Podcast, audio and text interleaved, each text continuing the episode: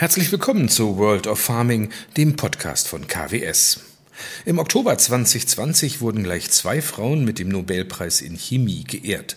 Die französische Genetikerin Emmanuelle Charpentier und die US-amerikanische Biochemikerin Jennifer Doudna erhielten den Preis für die Entwicklung einer Methode zur Erbgutveränderung. Sie entwickelten maßgeblich die Genschere CRISPR-Cas. Für viele Wissenschaftlerinnen und Züchterinnen das Tor in die Zukunft, für andere Teufelswerk, das es zu bekämpfen gilt. Welche Rolle Genom-Editing und insbesondere die Genschere für die Landwirtschaft der Zukunft spielt, darüber wollen wir heute im KWS-Podcast World of Farming reden. Herzlich willkommen, mein Name ist Jörg Wernin, ich bin Ihr Host und Gastgeber.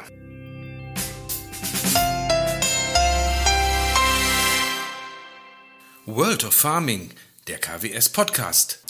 Ja, herzlich willkommen, Laura Retzig und Dr. Hagen Dunbostel.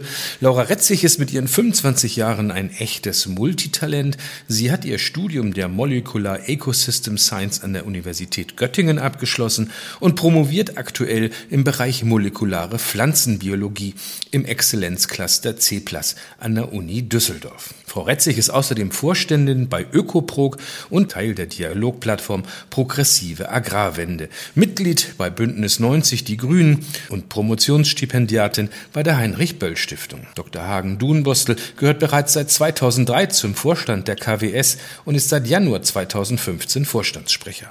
Der 51-jährige promovierte Betriebswirt verantwortet die Bereiche Mais, Nord- und Südamerika, Mais, China, Asien, Strategie, Compliance sowie Governance and Risk Management. Ja, vor acht Jahren wurde die Genschere und damit das Genom-Editing als ein neues Werkzeug in der Genetik eingeführt. Der Wissenschaftsjournalist Dr. Arndt Reuning beschreibt diese Funktionsweise so. Die Genschere lässt sich programmieren. Sie schneidet dann wie in einem Zielflugkörper gelenkt präzise an einer bestimmten Stelle im Erbgut und kann dort ein fehlerhaftes Gen herausschneiden. An der Schnittstelle lässt sich möglicherweise auch ein anderes Gen einfügen. Man hat also eine sehr flexible Möglichkeit, ins Erbgut einzugreifen. Eingriffsmöglichkeiten, die den Europäischen Gerichtshof im Jahr 2018 dazu bewogen haben, den Einsatz und Veränderung an den Genen durch CRISPR-Cas als Gentechnik einzustufen und damit entsprechend streng zu regulieren. Eine neue Studie der EU-Kommission zum Umgang und zur Bewertung neuer Züchtungsmethoden hat im April diesen Jahres ergeben, dass diese Methoden das Potenzial bergen, im Rahmen der Ziele des europäischen Green Deals und der Farm-to-Fork-Strategie zu einem nachhaltigeren Lebensmittelsystem beizutragen. Über die Folgen der bestehenden Regulierung und die aktuellen Entwicklungen spreche ich jetzt mit meinen Gästen Laura Retzig und Dr. Hagen Dunenbostel. Ja, Herr Dr. Dudenbustel, der EuGH hat mit seiner Einstufung 2018 auch für viel Unmut gesorgt. Die Position von KWS haben Sie deutlich formuliert. Für eine regulatorische Beurteilung unter der gegenwärtigen Gesetzeslage ist es wichtig, zwischen den verschiedenen Genom-Editing-Anwendungen zu differenzieren. Einige können zu gentechnischen veränderten Pflanzen führen, andere sind dagegen mit der klassischen Züchtung vergleichbar. Könnten Sie diese Unterschiede noch einmal kurz erläutern? Ja, zunächst einmal hat der Europäische Gerichtshof ähm, Recht gesprochen im wahrsten Sinne des Wortes. Er hat nämlich äh, eine juristische Einschätzung vorgenommen, was auf der Grundlage des geltenden Rechts der bestehenden Direktive 2001-18 zur Gentechnik geregelt ist und weil diese Rechtsgrundlage in diesen Fragen so unbestimmt war, blieb dem EuGH wahrscheinlich auch juristisch gar nichts anderes übrig, als ähm, das so auszulegen, wie er es getan hat. Es ist letztlich auch eine Herausforderung und eine Aufforderung äh, an alle äh, Interessierten und auch diejenigen äh, Wirtschaftsakteure, die sich mit der Technologie befassen, ähm, äh, dort tiefer einzutauchen und sich selbst sozusagen auch zu hinterfragen, ähm, A, mit welchen ähm, äh, Vorzügen diese Technologie eingesetzt werden kann, was sie also bringt. Und auf der anderen Seite auch eben zu differenzieren, genau hinzuschauen, äh, was gegebenenfalls tatsächlich, wie Sie gesagt haben, in den Bereich Gentechnik fällt und was nicht. Und wenn man sich etwas genauer anschaut, ähm, dann ist es eben so, dass man von Gentechnik spricht, wenn ein Gen aus einem artfremden Quellorganismus sozusagen entnommen wird und dann entweder auf natürlichem Wege über ein Bakterium oder auf anderem Wege künstlich in einen Zielorganismus eingebracht wird. Und da sind wir uns, glaube ich, alle einig, dass das Gentechnik ist. Und nun sind diese Mutageneseverfahren zum Teil auch dazu geeignet, einen solchen Gentransfer vorzunehmen. Und insoweit ähm, ist das auch aus Sicht der Branche, denke ich, unstrittig, dass man hier in einer solchen Anwendung auch unter die ähm, Regulierung der Gentechnik fällt, vorher wie nachher. Nun gibt es aber auch die Möglichkeit, ähm, mit diesem Mutageneseverfahren Dinge zu tun, die A in der Natur so vorkommen, äh, wie sie auch dann jetzt gezielt durchgeführt werden ähm, und ähm, eben dann zunächst mal eine Veränderung äh, innerhalb des, der, der Pflanze selbst, ähm, so wie es auch äh, Bakterien tun als Schutzmechanismus, äh, zu wirken. Also ich gebe Ihnen ein Beispiel, wenn ein Bakterium von einem Virus befallen wird und das Virus ähm, eine eigene Virus-DNA ähm, sozusagen auf das Bakterium überträgt, dann hat das Bakterium oder einige Bakterien einen natürlichen Abwehrmechanismus äh, entwickelt, der diese DNA identifiziert und sie, wenn Sie so wollen, salopp gesprochen, lahmlegt. Und das ist im Prinzip das, wofür es auch den Nobelpreis gegeben hat. Man hat entdeckt, dass der natürliche Abwehrmechanismus eben geeignet ist, bestimmte Veränderungen vorzunehmen. Überträgt man das jetzt auf die Pflanze, könnte beispielsweise ein bestimmter Genabschnitt äh, durch CRISPR-Cas oder andere Technologien direkt angesteuert werden und hier beispielsweise das Auslesen der DNA unterbrochen werden.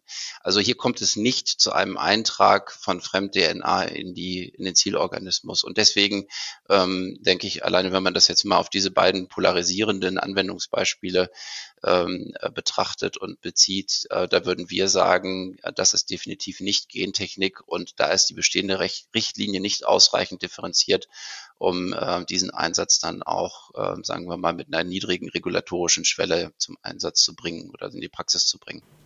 Oh, da gibt es einen aktuellen Einwurf von Frau Retzig. Bitte schön.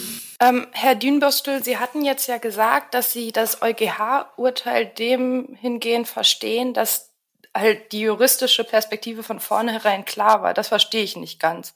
Weil ähm, die traditionellen Mutagenese-Züchtungen sind ja auch nicht reguliert und das ja mit dem Vertrauensvorschuss, dass die Methoden einfach schon lange im Einsatz sind. Ähm, deswegen hätte ich mir auf jeden Fall ein anderes Urteil erhofft vom EuGH und nicht, dass der EuGH so sehr auf die gesellschaftlichen Tendenzen eingeht. Aber ist denn, Frau Retzig, die strenge Regulierung jetzt ein Fehler gewesen, wenn wir so ein bisschen in die Zukunft schauen für Sie? Also aus meiner Position als Wissenschaftlerin auf jeden Fall, weil ähm, jeder, der sich mit Zellbiologie oder Genetik ähm, alltäglich oder sogar tagtäglich beschäftigt, ähm, da widerspricht das jeglicher Vernunft. Und ähm, ja, diese gezielte Mutation, die ja mit CRISPR-Cas, der Genschere, ähm, in den Organismus eingebracht werden kann durch einen Schnitt und dann den natürlichen Reparaturmechanismus der Zelle, dadurch entstehend halt die Mutation. Ähm, das ist halt nicht unterscheidbar von einer natürlichen Mutation. Ähm, und wenn man sich das anguckt, also viele Nutzpflanzen, die haben in ihrer normalen Generationsfolge auch Mutationen. Zum Beispiel die Reispflanze, da geht man davon aus, dass pro Reispflanze an die neue Generation ungefähr sechs Mutationen weitergegeben werden. Und diese Mutationen treten durch natürliche Einflussfaktoren wie zum Beispiel Lichteinstrahlung, ähm, also Sonneneinstrahlung auf. Ähm, und wenn man das halt auf die gesamte Reispopulation, die innerhalb eines Jahres weltweit angebaut ähm, wird, berechnet, dann kommt man auf 34 Trillionen Mutationen und das entspricht etwa 200 mal so viel Mutationen wie ähm, Sterne, die in unserer in der Milchstraße drin sind. Ähm, oder man könnte auch anders darauf gucken und sagen, jede Base, also jedes Nukleotid, das in der Reiserbanlage vorhanden wird, wird circa 80.000 äh, Mal pro Jahr ausgetauscht. Vereinfacht dargestellt, wenn man verschiedene biologische ähm, Einschränkungen da nicht mitberechnet. Dunbostel CRISPR-Cast, als das vorgestellt wurde, herrschte in der Landwirtschaft eine euphorische Aufbruchstimmung. Man nahm an, dass neue Züchtungen von Saatgut jetzt in kürzester Zeit entstehen könnten. Wie ernüchtert sind Sie heute? Ja, hinsichtlich der, des Potenzials der Technologie und auch der Anwendungsmöglichkeiten äh, hat sich eigentlich das Bild nicht verändert. Wir haben ja auch ähm, trotz des EuGH-Urteils oder wenn Sie so wollen, vielleicht gerade auch deswegen, ähm, nicht äh, die Räder angehalten und aufgehört, in die Technologie zu investieren. Ganz im Gegenteil, wir haben sogar auch in Deutschland in einem Gemeinschaftsprojekt ähm, äh, versucht zu zeigen und werden auch noch zeigen, dass der, der Nutzen der Technologie in etwa so ist, wie wir das erwartet haben. Das betrifft eben zwei äh, Komponenten. Das eine ist die ähm, Erfolgshöhe, also den Effekt, den den man erzielen kann, beispielsweise im Bereich von Toleranzen oder Resistenzen, hier namentlich ähm, zum Beispiel Pflanzenschutzmittelreduktion, also Fungizide beispielsweise. Und das andere, das ist die Zeitachse. Man kann also sehr gezielt in sehr kurzer Zeit, viel kürzer als mit klassischen Züchtungsmethoden, ein Züchtungsziel erreichen, was eine hohe Effektivität zeigt. Also insofern ist die Euphorie da in dieser Richtung nicht äh, gebremst oder reduziert. Aber wir wissen natürlich jetzt nicht genau, wie es weitergeht äh, mit dem Regulierungsprozess. Wir werden ja darauf noch zu sprechen kommen, ähm, was jetzt als Folge des EuGH-Urteils auch auf dem politischen Parkett passiert und was die EU-Kommission ähm, nun vorhat.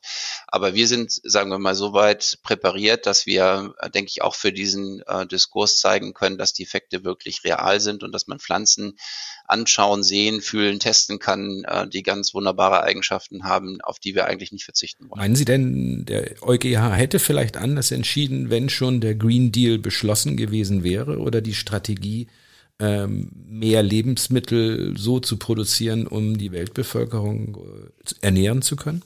Das ist ein interessanter Punkt. Ich bin da ganz bei Frau Retzig. Da hat sie absolut recht. Wir bemängeln oder wir kritisieren natürlich auch, dass die äh, Begründung und, und die Differenzierung des EuGH ähm, schlichtweg schwierig nachzuvollziehen ist, wenn man eben sagt, ähm, äh, klassische Muttergeneseverfahren sind hier weniger ein Problem, die gelten als sicher, da haben wir eine lange Historie. Das wurde ja sehr schön erklärt eben.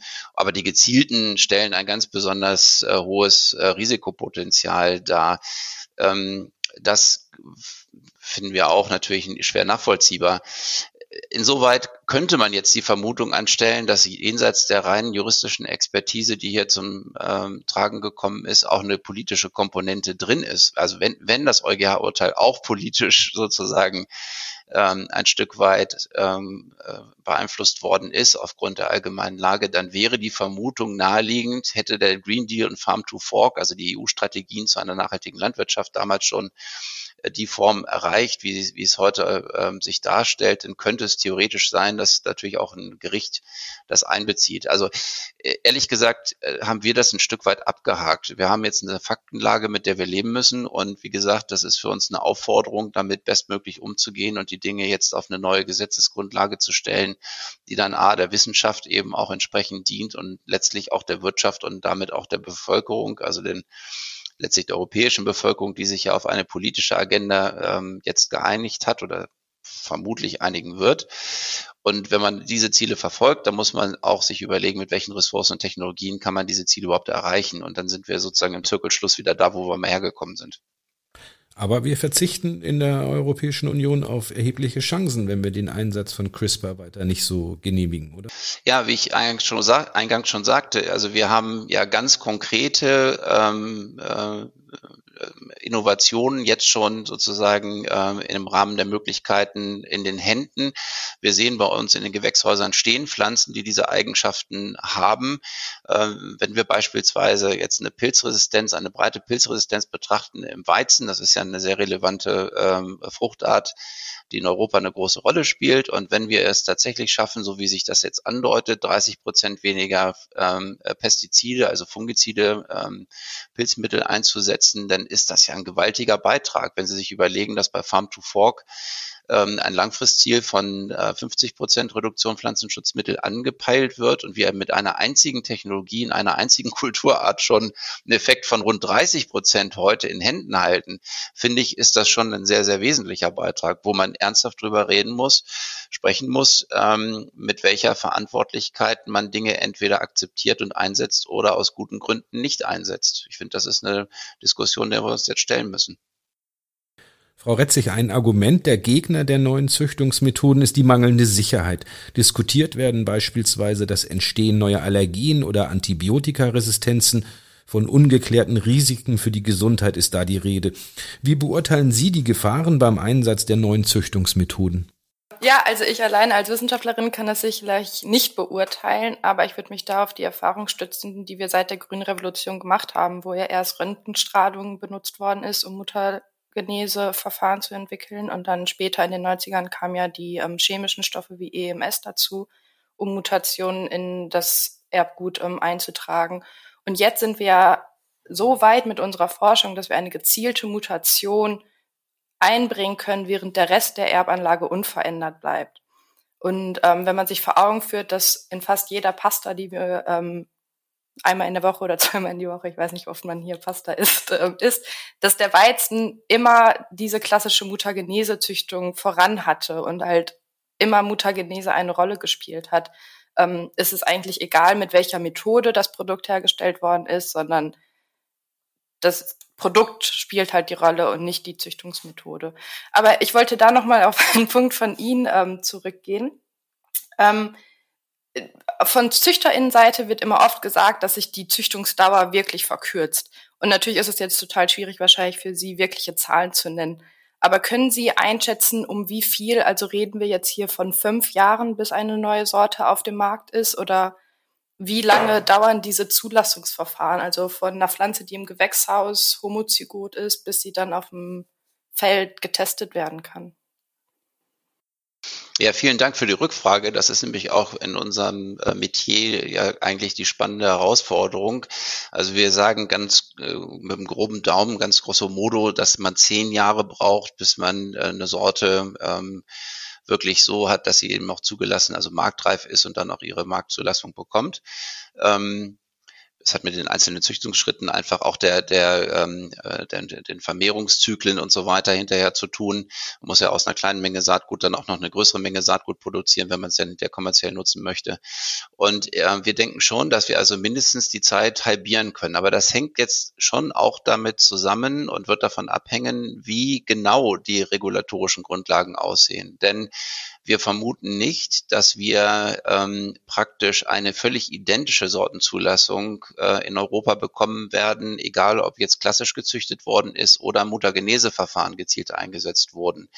Wir versuchen natürlich dem Grundgedanken zu folgen, den die EU-Kommission in ihrem jetzigen, jetzt erschienenen Report geäußert hat, dass nämlich einige von diesen Verfahren, genau die, die ich vorhin genannt habe, äh, im Wesentlichen keine anderen Risikopotenziale mit sich bringen als eine vergleichsweise konventionell gezüchtete Sorte, weil sie einfach auch nicht unterscheidbar ist. Und das ist irgendwo auch logisch und sinnvoll. Ich vermute aber, dass wir bestimmte Anmeldungsverfahren ähm, äh, dennoch ähm, berücksichtigen müssen, schon allein aus Transparenzgründen, sodass also möglicherweise hier noch ein gewisser Zeitverzug eintreten könnte, was wir heute nicht wissen. Aber ich würde mal sagen, äh, wir können die, die, die Zeit, the time to market, wie man so schön sagt, können wir sicherlich halbieren. Frau Retzig, wenn man so aus Verbraucherperspektive fragt, Sie haben es ja eben ausgeführt, die Pflanzen mutieren schon selbst, die machen ja ihre eigene Gentechnik in der Weiterentwicklung. Ähm, die, wir haben aber als Verbraucher trotzdem Angst, dass so etwas auf den Teller kommt bei uns. Haben wir da ein Informationsdefizit oder wird da ein, eine, eine komische Diskussion geführt, die gar keiner so richtig versteht? Ich finde es schwierig, vom Informationsdefizit zu reden, weil ich eher das Gefühl habe, wenn man in den Supermarkt geht, dann steht auf jeder zweiten Milchpackung ähm, der Sticker keine Gentechnik und auf jedem dritten Frischkäse. Und das verschärft ähm, elementar die Verunsicherung der Menschen und Menschen, die sich halt nicht alltäglich damit beschäftigen, sind einfach überfordert. Und natürlich macht dann ein Wort wie Gentechnik, was natürlich auch immer viele negative Schlagzeilen in der Vergangenheit schon hatte, ähm, ja, hilft nicht, ähm, das Vertrauen aufzubauen. Ähm, ja, und auch hier möchte ich eigentlich nochmal darauf eingehen, dass ähm, wenn die, das EuGH bei diesem Urteil bleibt und die Menschen in Europa keine Gentechnik hier in Europa anbauen möchten, dann müssen wir eigentlich nicht denken, dass es nirgendwo sonst gebaut wird. Also wir werden den Anbau einfach in den globalen Süden verlagern, so wie es heutzutage halt schon passiert.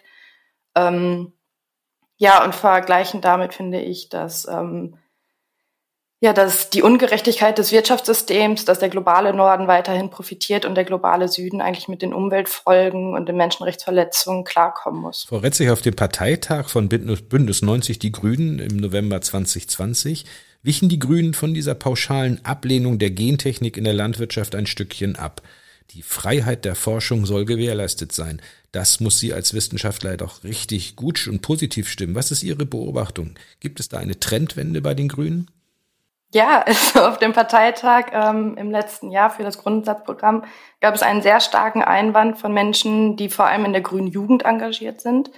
Ähm, letztlich haben wir dann den Kompromissvorschlag des Bundesvorstands angenommen, in der der Stellenwert von wissenschaftlichen Erkenntnissen ganz klar bestärkt worden ist und eine pauschale Ablehnung von ähm, Innovationen in der Wissenschaft wie der Gentechnik ähm, ausgeschlossen wurde.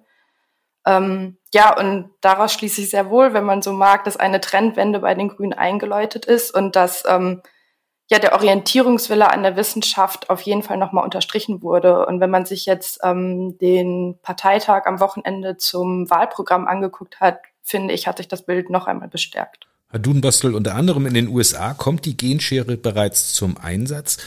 Ähm, ist es ein grundsätzliches Problem von Europa, dass wir uns damit so schwer tun? Das würde ich grundsätzlich so nicht sagen. Ich finde es auch äh, nicht konstruktiv, immer auf äh, Deutschland oder Europa dann zu schimpfen. Natürlich haben wir hier eine ganz spezielle Lage, aber ich ähm, finde so einen Dreiklang, wenn man ihn so einordnet, immer ganz praktisch. Wir wissen ja, dass die Nahrungsmittelnachfrage getrieben von äh, der Demografie, die ja sich hauptsächlich ja natürlich in, in, auf der südlichen Halbkugel abspielt und da namentlich in Asien, die Nachfrage erzeugt. Das pro Kopf, der pro Kopf Konsum von Fleisch, von Zucker, etc. steigt. Auch egal jetzt, was wir in Europa oder insbesondere in Deutschland entscheiden oder tun, wird sich an diesem Grundrational, jetzt kann man sagen, bedauerlicherweise nichts ändern. Das heißt, die Nachfrage, wenn Sie so wollen, wird in Asien gemacht. Das Angebot, zumindest mal bisher, dieser Grundnahrungsmittel, heißt also auch Futtermittel, kommt aus den Amerikas, auch namentlich Südamerika. Das heißt also, wenn ich sage, in Asien wird die Nachfrage gemacht, können Sie theoretisch vereinfacht sagen, Amerika macht das Angebot. Ich glaube, wir sind auch schnell beieinander, dass wir diese globalen Warenströme nicht besonders gut finden, insbesondere von nachhaltigen, ähm, sage ich mal, wirtschaftlichen Kreisläufen und Footprints betrachtet, macht das einfach keinen Sinn, ähm, in der Größenordnung Waren durch die Welt zu schicken. Also nochmal, ein Angebot wird in Amerika gemacht, Nachfrage in Asien und ich sage mal vereinfacht, Europa macht die Meinung. Ja, und, und das finde ich positiv. Das ist, dass, dass natürlich Meinung entsteht im Konsens und in dem Diskurs und der ist dann zuweilen auch sehr mühsam. Ich meine, wir in der Pflanzenzüchtung und Biotechnologie können ein Lied davon singen, wie schwierig das ist, Zukunftstechnologien in einem, in einer Konsensdebatte in Europa irgendwo ähm, nutzbar zu machen. Da sind wir ja gerade in diesem Gespräch mittendrin. Aber dennoch ist das ja notwendig, weil ähm, das, die, die Logik dahinter, das Rational und die Notwendigkeit geht ja nicht weg. Und ich denke, ähm, wir werden hier in der politischen Auseinandersetzung ja sehr schnell einer Meinung sein, dass sich auf lange Sicht ähm, auch eine gewisse Ökologie in der Ökonomie abspielen muss, sowohl in den großen Warenströmen, Export, Import, Futtermittel, Nordamerika, Südamerika, Asien. Also nochmal zusammengefasst, ich begrüße das sehr, dass wir so eine, ähm, äh, sagen wir auf den Punkt gebrachte Auseinandersetzung, eine politische führen, ähm, weil ich glaube, dass am Ende was Konstruktives bei rauskommt, was was, was dem großen Ganzen nutzt. Also insofern bin ich damit ganz okay. Aber bedeutet das nicht auch einen Abfluss von Forschungspotenzialen unter Umständen in die USA und nach China, wenn man hier die Möglichkeiten am Ende nicht wirtschaftlich für sie nutzen kann, für die KWS? Ja, und jetzt äh, könnte man natürlich sagen, äh, das erleiden wir ja schon seit Dekaden, denn mit der klassischen Gentechnik, wenn ich sie jetzt mal so nennen darf, ähm, sind wir ja in einer Situation ähm, in der Art und Weise schon mindestens seit 20 Jahren. Und es gab ja auch den einen oder anderen Konzern, der sich dann sehr lautstark positioniert hat und gesagt hat, gut, wenn wir das in Europa nicht mehr machen sollen, dann gehen wir halt woanders hin. Das haben wir nicht getan als KWS und haben wir auch nicht vor, denn wir haben unseren Forschungsschwerpunkt hier in Deutschland und äh, innerhalb der, der Labor- und Gewächshauskapazitäten dürfen wir und wollen wir auch Forschung hier in Deutschland machen. Ich glaube, wir dürfen uns auf keinen Fall von der, von der wissenschaftlichen Expertise und von dem, von dem Können verabschieden. Aber Sie haben vollkommen recht, dass natürlich der ökonomische Lohn für solche Anstrengungen eher dann in diesen Anbaugebieten, wie Sie gesagt haben, Nord- und Südamerika ähm, zu erwirtschaften ist. Und das ist natürlich für uns auch als Wettbewerbs ähm, äh, sozusagen Umfeld eher eine Herausforderung. Das wird sich auch mit Green Deal und Farm to Fork nochmal verschärfen. Wir werden ja die Landwirtschaft in, in, Gänze in Europa nicht global wettbewerbsfähiger machen, wenn wir hier noch weitere ähm, äh, Ziele formulieren, die für mehr, für mehr Ökologie sprechen. Und nichtsdestotrotz ist das ist notwendig. Also wir müssen einen Weg finden, der uns da durchführt. Wäre das also an der Zeit, eine europaweite Kampagne aufzusetzen, um das Verbot möglicherweise zu kippen? Ich persönlich und wir als Haus, ähm, wir halten nichts von Kampagnen. Ich finde, Kampagnen ähm, ähm sind, das haben wir auch gelernt. Die Industrie hat in der Vergangenheit versucht, mit Kampagnen und Aufklärung zu arbeiten. Das ist grandios gescheitert, weil Ängste, die Menschen haben, sind nun mal real und die muss man als solche akzeptieren. Ob sie begründet sind, ist eine andere Frage, aber sie sind nun mal real. Ähm, und deswegen äh, kann der Weg nicht über Kampagnen führen. Was wir versuchen, ist, wir versuchen mit einer Einladung an alle Stakeholder am Praxisbeispiel Weizen in Deutschland als gesamte äh, Branche mit 54 beteiligten Unternehmen äh, die Türe und die, und die Tore aufzumachen und sagen, lasst uns doch gemeinsam mal draufschauen, was das kann, was es bringt und welche Risikopotenziale damit ver verbunden sind, gegebenenfalls und wie wir damit regulatorisch umgehen wollen. Das halte ich für sinnvoller. Sie sprechen vom Pilten-Projekt, dem Wunderweizen aus Einweg. Äh, auch, auch diese äh, Titulierung liegt uns fern. Äh, unser Anspruch ist, über, über das Tatsächliche, das Faktische zu überzeugen und nicht mit, mit äh, bold Headlines sozusagen. Ähm, nein, aber es ist, der, der Wunderweizen kam, ähm, denke ich, ähm, durch journalistische Leistung ähm, hier zum Tragen, weil man in der Tat sehen kann, dass in sehr kurzer Zeit sehr große Effekte zu erzielen sind. Von Wunder sind wir weit entfernt, aber es ist doch, äh, doch eine sehr spannende ähm, und, und, und sehr gravierende ähm, Veränderung, ähm, die wir hier vor uns haben. Und deswegen äh, kann ich schon verstehen, dass man sich verleiten lässt, dann eben sehr kräftige Ausdrücke zu nutzen. Frau Retzig, als Mitglied des Exzellenzclusters CEPLAS forschen Sie auch an smarten Pflanzen. Das Forschungsdilemma um die Genom-Editing-Diskussion müsste Sie doch sehr beschäftigen. Können Sie denn äh, in Ihrer Forschung CRISPR-Cas-Methoden anwenden? Ähm, ja, und innerhalb von C arbeiten wir natürlich alltäglich mit ähm, der Genschere, mit CRISPR-Cas. Das gehört für uns ganz normal zum Forschungsalltag. Ähm, wir können aber natürlich keine Feldversuche machen. Und das ist natürlich, ähm, wenn man sich jetzt vorstellt, ähm, längerfristig sein Forschungsleben in Deutschland verbringen zu wollen, frustrierend als Nachwuchswissenschaftlerin. Wie sind denn da die Diskussionen bei Ihnen unter den Wissenschaftlern, unter den Studenten?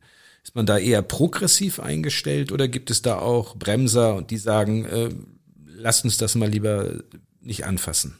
Ähm, also innerhalb der, der Biologie-Community auf jeden Fall progressiv. Ähm, natürlich ist der Schritt in die Öffentlichkeit zu gehen und halt Wissenschaftskommunikation über das Thema ähm, zu machen immer noch mal ein weiterer und viele scheuen sich davor, weil halt einfach ähm, mit WissenschaftlerInnen in den Medien oft nicht fair umgegangen wird, wie man jetzt ja auch mit Christian Drosten zu Zeiten der Corona-Pandemie gesehen hat. Und ähm, jegliche Form der Wissenschaftskommunikation wird natürlich im wissenschaftlichen ähm, Werdegang auch nicht anerkannt oder vergütet oder zählt als ein Punkt, womit man hinterher eine Professorinstelle oder sonstiges halt irgendwie bekommen könnte. Ähm, ja, und das ist natürlich ein großes Problem, weshalb, glaube ich, die Wissenschaft auch immer so ein bisschen dann doch in ihrem Eiffelturm ähm, sich verbarrikadiert. Aber deswegen sitzen wir ja heute auch hier und versuchen, das Thema ein bisschen mehr in die Öffentlichkeit zu bekommen. Frau Retzig, Sie haben einen offenen Brief an den Ministerpräsidenten des Landes Baden-Württemberg geschickt und mit unterzeichnet. Es ging um eine Kritik an der Rücknahme eines Forschungsprojektes zum Genom-Editing. Nun sind wir im Wahlkampf und es könnte sein, dass die Grünen möglicherweise im September in Koalitionsverhandlungen stecken und vielleicht bald in der Bundesregierung mit dabei sind.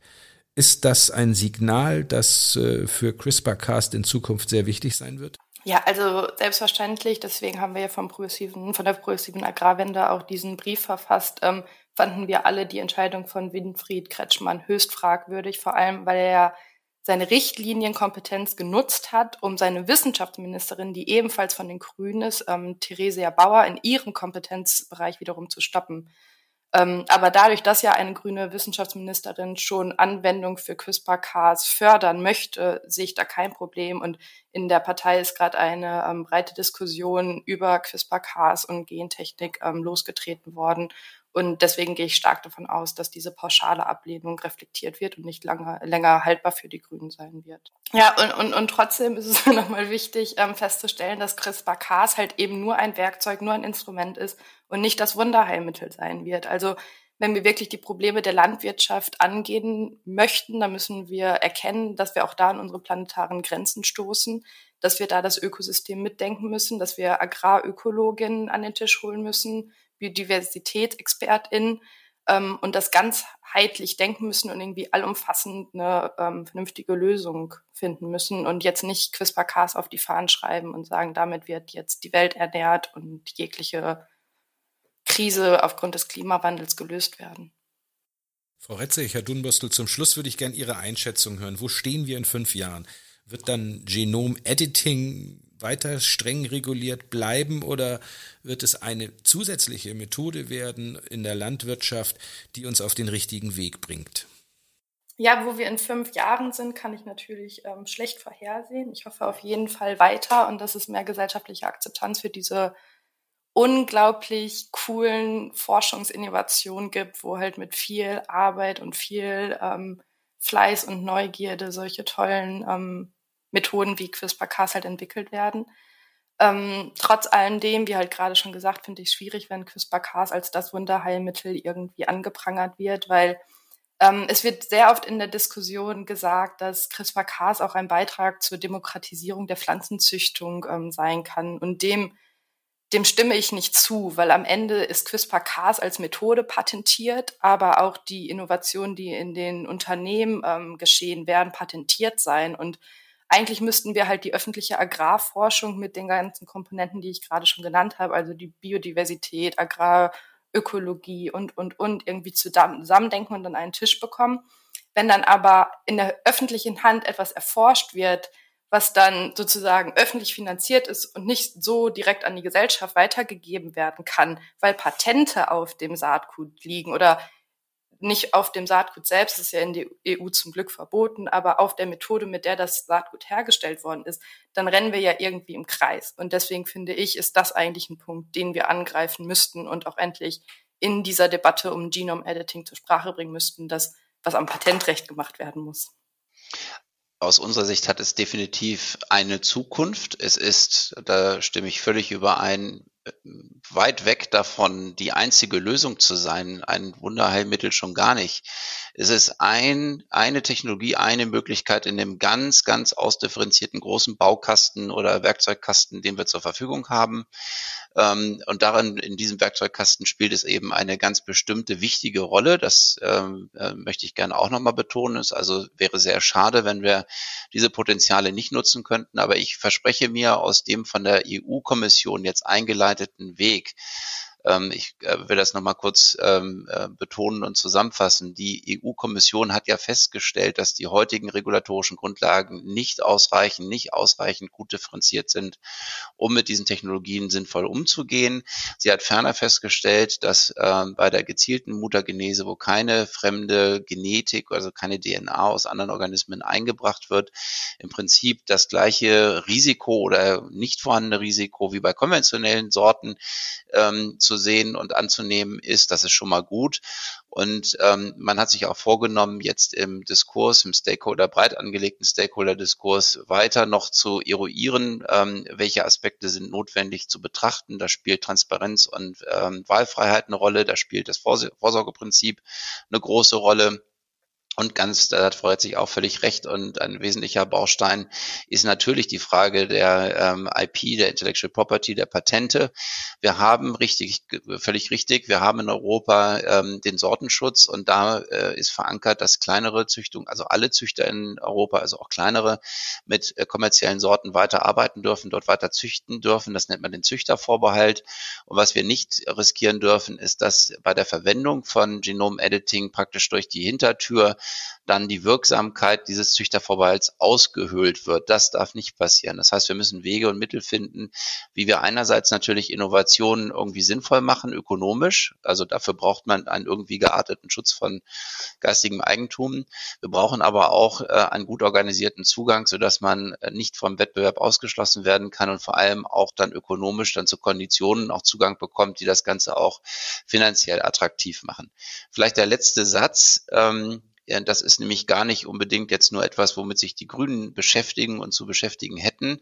Äh, wir haben in unserem Gemeinschaftsprojekt Pilten überhaupt gar keine Förderung bekommen. Also auch nicht von der heutigen Bundesregierung. Das möchte ich äh, an dieser Stelle nochmal sagen. Und das zeigt mir, wie wichtig das ist, dass wir diese politische Debatte führen, damit wir hoffentlich dann nach der Wahl ein Umfeld in Deutschland haben, wo Forschungsförderung, meinetwegen auch äh, Entwicklung eigener, also aus öffentlicher Forschung entstammender ähm, äh, Intellectual Property ver verfügbar und verwendbar wird und dass das weniger ein parteipolitisches Thema wird, sondern eins, das haben Sie richtig auch gesagt, Frau Retzig, es geht um die Zukunft der, der Landwirtschaft in Deutschland, in Europa. Wir brauchen hier als, als Agrarsystem in Europa brauchen wir Lösungen. Da helfen Grabenkämpfe nicht weiter. Wir müssen das Sinnvolle und das Notwendige tun und einleiten, damit am Ende auch die Ziele erreichbar werden, die wir uns ja äh, vorgenommen haben, denn die sind mehr als anspruchsvoll. Liebe Frau Retzig, lieber Herr Dunbossel, Ihnen beiden vielen Dank für das spannende Gespräch. Das Thema wird weiter aktuell bleiben. Es wird interessant sein zu beobachten, welchen Einfluss Megatrends wie Nachhaltigkeit und Klimaschutz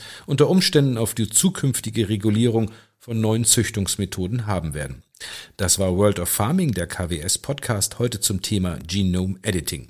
Diesen Podcast können Sie überall abonnieren, wo es Podcast gibt.